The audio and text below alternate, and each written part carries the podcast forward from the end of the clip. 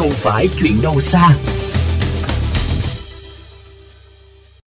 Thưa các bạn, làm thế nào để hạn chế hoặc khắc phục được nguồn gây ô nhiễm từ lốp xe ô tô khi đây là một trong những vấn đề cần thiết và bắt buộc chúng ta phải tính đến nếu muốn bảo vệ môi trường một cách hiệu quả? Đó đang là bài toán khó mà không chỉ Việt Nam mà các quốc gia khác trên thế giới đều đang phải nỗ lực tìm lời giải. Mời quý vị tiếp tục theo dõi phóng sự kỳ 3, biện pháp hạn chế ô nhiễm và tái chế lốp xe do phóng viên Vũ Loan thực hiện. Tại Việt Nam, hiện nay, việc kiểm soát chất lượng không khí đã chặt chẽ hơn nên không còn hiện tượng đốt lốp cao su thủ công gây ô nhiễm môi trường. Tuy nhiên, việc lốp xe ô tô lăn bánh và mài mòn trên mặt đường là nguồn gây ô nhiễm bụi mịn PM2,5 rất khó có giải pháp trong điều kiện công nghệ hiện có. Ông Hoàng Sương Tùng, Chủ tịch Mạng lưới Không khí sạch Việt Nam, nguyên Phó Tổng cục trưởng Tổng cục Môi trường khẳng định. Không có cái cách nào để mà thu gom được cái bụi mịn từ cái lốp xe cả và hiện nay thì nhiều đơn vị sản xuất cái lốp thì người ta cũng đã cải tiến vân vân tất cả thứ thế nhưng nhưng mà cái mà cái triệt để nhất đấy là cái việc là làm thế nào để, để giảm thiểu những cái lượng uh, phương tiện uh, giao thông trên đường để mà giảm thiểu cái cái PM 2,5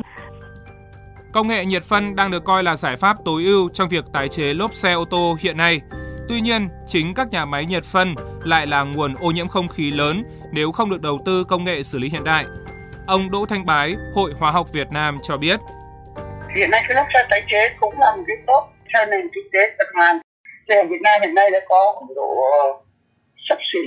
à, một chục cơ sở người ta đã làm nhiệt thân như này rất là tốt. Luật môi trường mới về trách nhiệm sản xuất của nhà nước mở rộng hoặc EPA thì là lúc OSU cũng thuộc diện phải bỏ kinh phí ra để làm cái việc này cho nên là với yêu cầu lần mới của môi trường Việt Nam năm 20 này thì có khả năng là cái vấn đề về à, quản lý cái nước thải sẽ tốt hơn năm trước đây và như vậy cũng sẽ đóng góp phần nào cho vấn đề về ô nhiễm cái bụi PM do cái lúc không tốt.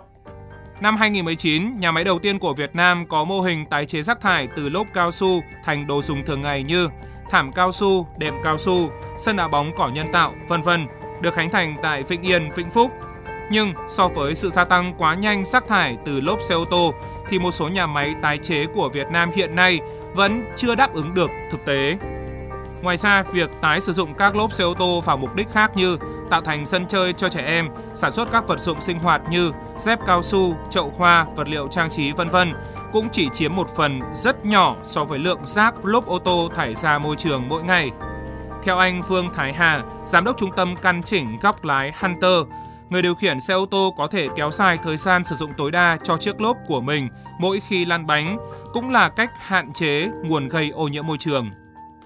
Các bạn luôn tuân thủ việc cân chỉnh lắp đặt bánh xe Hunter định kỳ 6 tháng một lần. Tất cả các xe cần phải lắp cảnh báo áp suất lốp, luôn bảo dưỡng hệ thống phanh định kỳ và sử dụng loại lốp xe phù hợp với điều kiện thời tiết và cung đường di chuyển. Luôn luôn tuân thủ về tải trọng và một điều lưu ý nữa, Ờ, lốp ô tô cần được giữ mòn đều và độ sâu gai lốp không vượt quá 1,5 mm mới đảm bảo an toàn vận hành.